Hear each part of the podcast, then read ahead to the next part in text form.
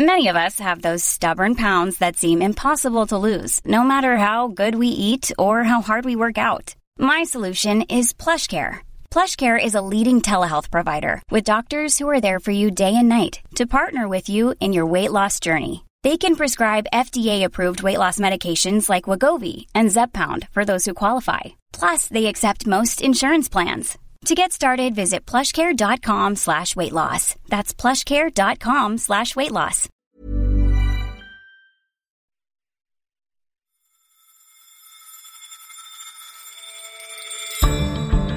Hello and welcome to Money Talks on Economist Radio. I'm Simon Long, an editor here at The Economist. Coming up on today's show, what data on inequality can teach economists about their economic models. It is true that inequality matters for consumption and that those folks lower down the income spectrum have a higher propensity to save any new dollar that they receive. And how to survive the horrors of the work Christmas party. The ideal Christmas do for me would be quietly uh, sipping a cup of tea and watching the test match highlights while the rest of the room sort of sits in, the, in a different corner.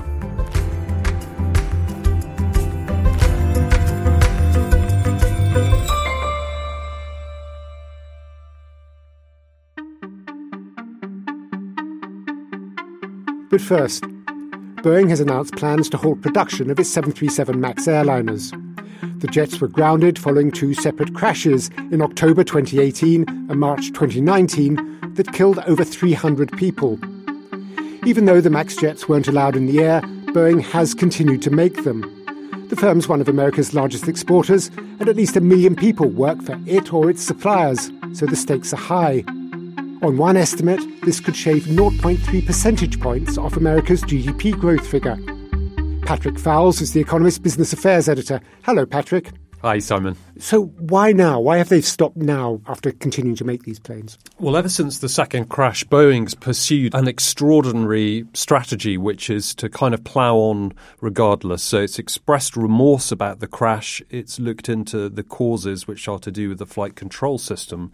But in terms of its business, it has continued to produce uh, large numbers of this, pla- this plane, even though customers are unable to accept it and none are allowed to fly.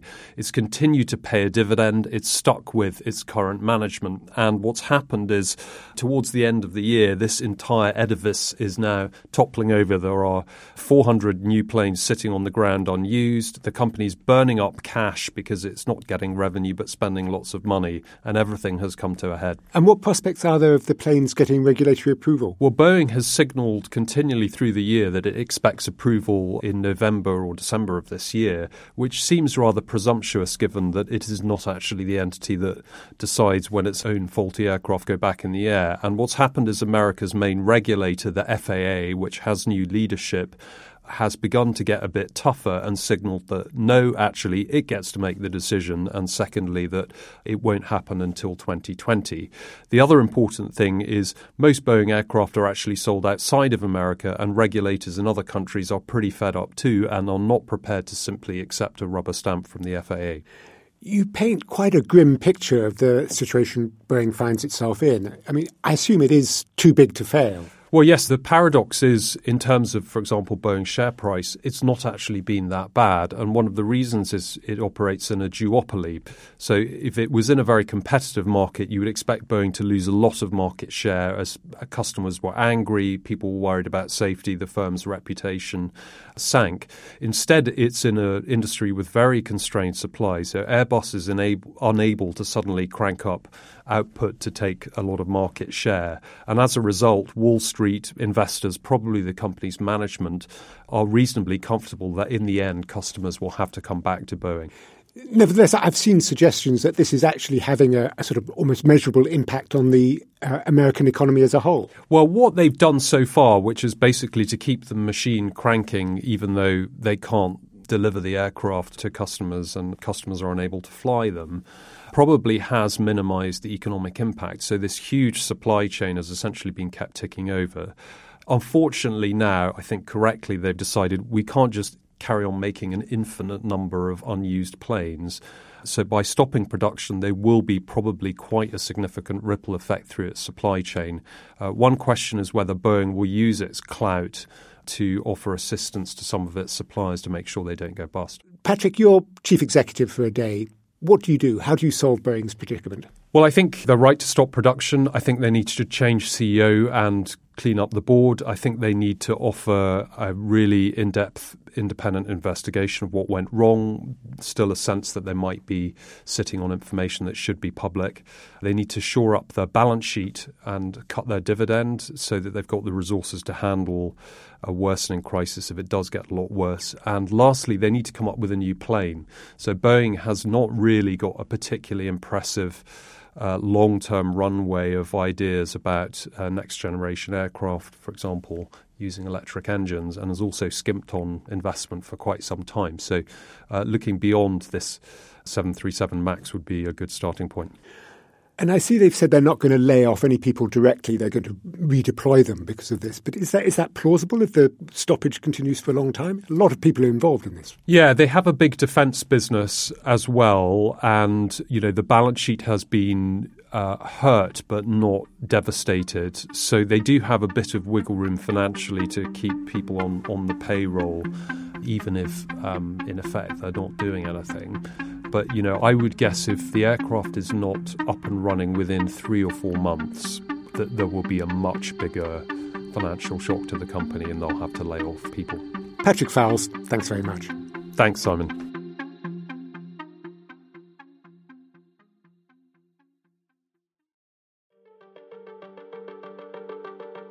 Next up, rising inequality is blamed for all sorts of problems within society but our understanding of its consequences is still far from complete. Soumaya Keynes is The Economist's trade and globalization editor. Hello, Soumaya. Hello. Now, Soumaya, you've been speaking to Heather Boushey about this. She's executive director at the Washington Center for Equitable Growth. Tell us about her work.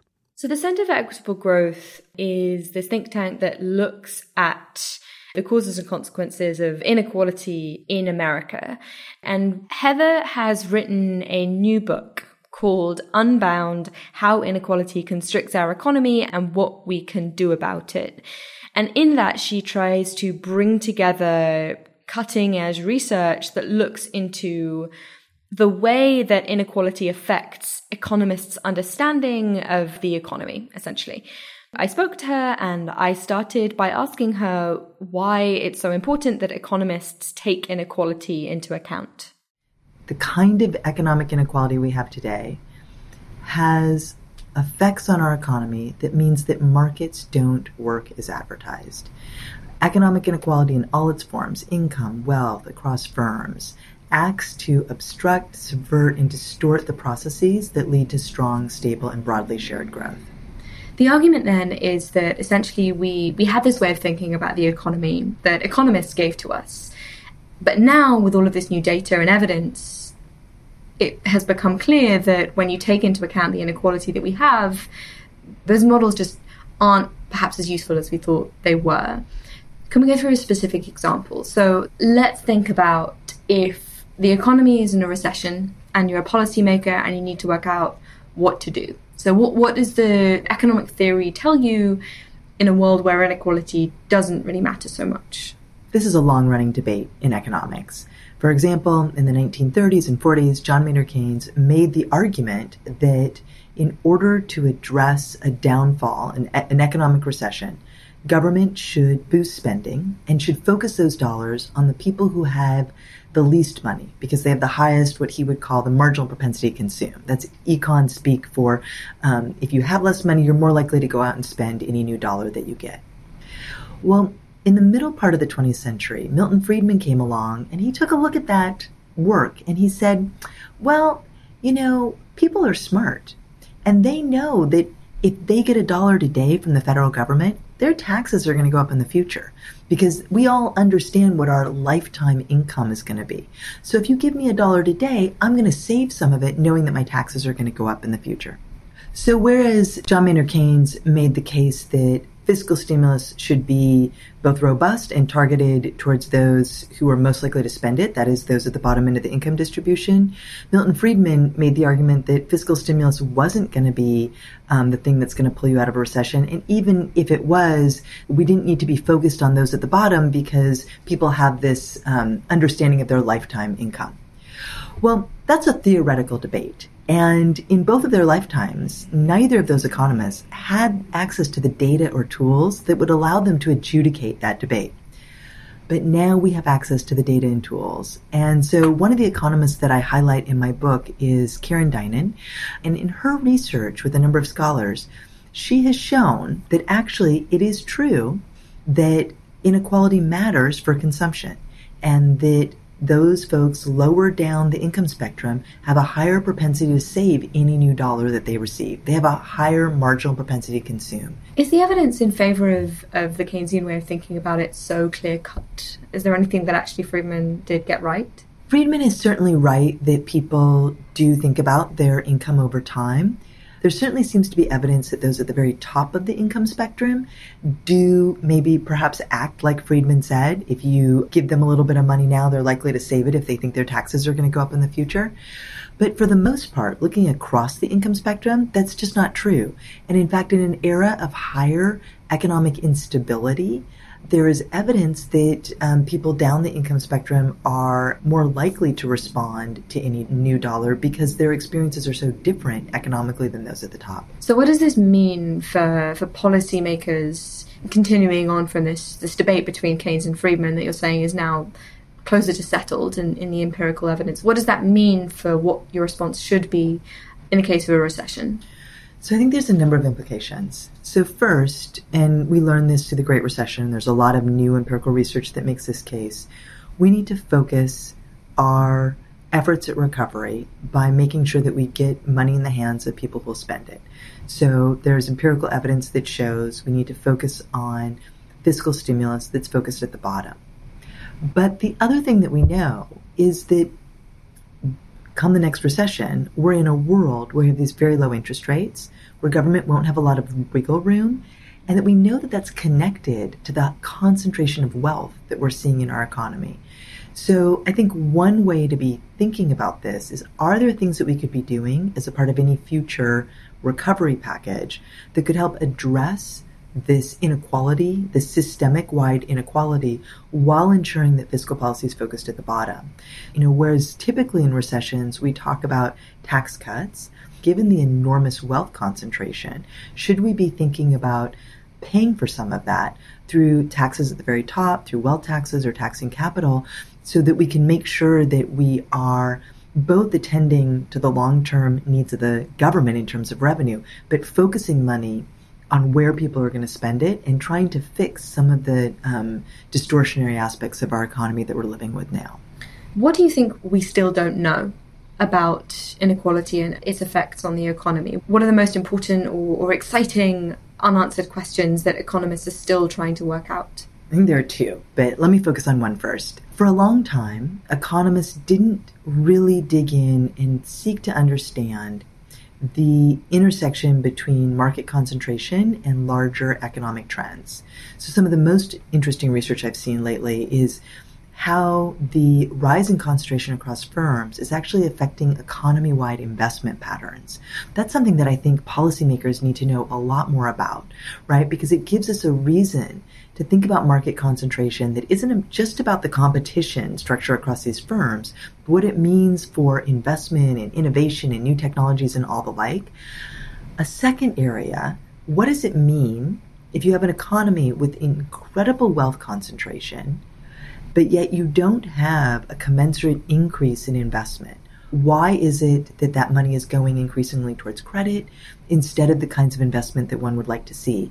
And I think that that set of questions, how we create an economy that is sort of on that stable path, macroeconomists are grappling with. But I think there's, again, there's more questions than answers. Heather, thank you very much. Oh, thank you. This has been a treat.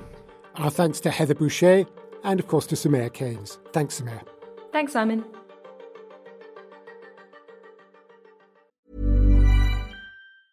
There's never been a faster or easier way to start your weight loss journey than with PlushCare PlushCare accepts most insurance plans and gives you online access to board-certified physicians who can prescribe FDA-approved weight loss medications like Wegovy and Zepbound for those who qualify.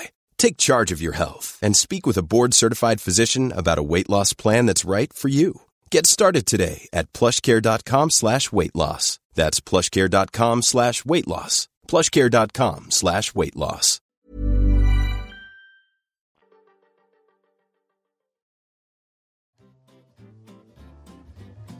And finally, we're fully in the festive swing with decorations, treats, and Christmas parties. Many companies sink serious time and money into their yearly celebrations, but is this the best way to let staff blow off some steam? The Economist's Bartleby columnist, Philip Coggan, isn't so sure. Welcome, Phil. Hello, Simon. I suppose these days, with austerity all around us, most Christmas parties are fairly modest affairs. Tell us about the good old glory days. Back in 2001, Deutsche Bank got, uh, their equity division got Robbie Williams to turn up and uh, sing at their uh, Christmas party, uh, Millennium, presumably, uh, around that time. There was another Google Olympics in 2006 where they had a wine cork shooting range presumably uh, once the corks are already out of the bottle. And uh, the trouble with all this kind of stuff is when it gets in the papers, people start to think, well, hold on, if they're spending so much on their parties, how much are they charging their clients?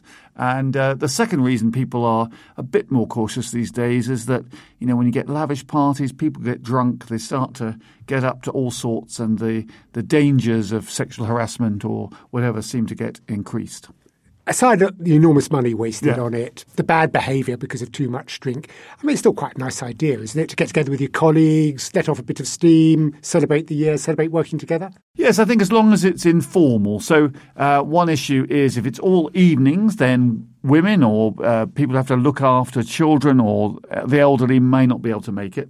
You know, if you can have it at lunchtime, then it feels like genuinely time off and not having to stay at work for this extra function. Make it also not compulsory. You know, if people want to come, then great. And if they don't want to come, and let it, you know, be a bit flexible. So there's roughly speaking three types of bash. There's the sit down lunch, and there the danger is that you're sitting next to someone who you've forgotten the name of, even though you've been nodding at them for years, and it's just all terribly awkward. There's that evening do where there's incredibly loud music, you can't hear yourself think, and you know anybody uh, over the age of thirty would rather go home with a book or you know a box set of The West Wing. And then there's those sort of buffet type things where you have a drink in one hand and a uh, you know tr- not enough food in the other hand, and you- you're never quite sure whether you're boring the person you're talking to or they're boring you. You've just made me realise I missed your 30th birthday, Phil. I'm so sorry. But joking aside, what alternatives are there to the Christmas party? Well, have it during the daytime, have lots of food so people who don't want to drink can also sort of pig out on Christmas cake, things like that. Don't make it compulsory. And if you'd rather go home, uh, that's great. And, you know, well, specialization. So The Economist, great believer in this with Adam Smith. So the leader writers sit around sipping sherry and discussing structural reform. The Keynesians go around their colleagues and borrow money to pay for their drinks. The believers in central banks indulge in quantitative drinking of beers. And those who believe in that modern monetary theory uh, just down vodka shots on the grounds that you can't possibly get drunk uh, if you're controlling your own alcohol supply. That's the Economist version, but what's the ideal Christmas do? The ideal Christmas do for me would be, you know, quietly uh, sipping a cup of tea and um, watching the Test match highlights while um, the rest of the room sort of sits in, the, in a different corner. But then I'm a you know, miserable old sod. Phil, it's well known you're not a curmudgeon, but actually a party animal. What was the Economist party like this year, for example? I didn't go. Neither did I. Do you know why? Why? They held it on election night. They did. They did. Like most people, it seemed, yes. So, two curmudgeons together, we're really in the festive spirit. Thanks very much, Phil. Thank you, Simon. And that's all for this edition of Money Talks. Don't forget to rate us on Apple Podcasts or wherever you listen.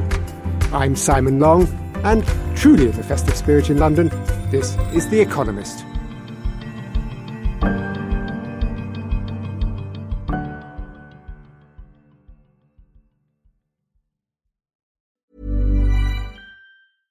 Small details are big surfaces. Tight corners are odd shapes.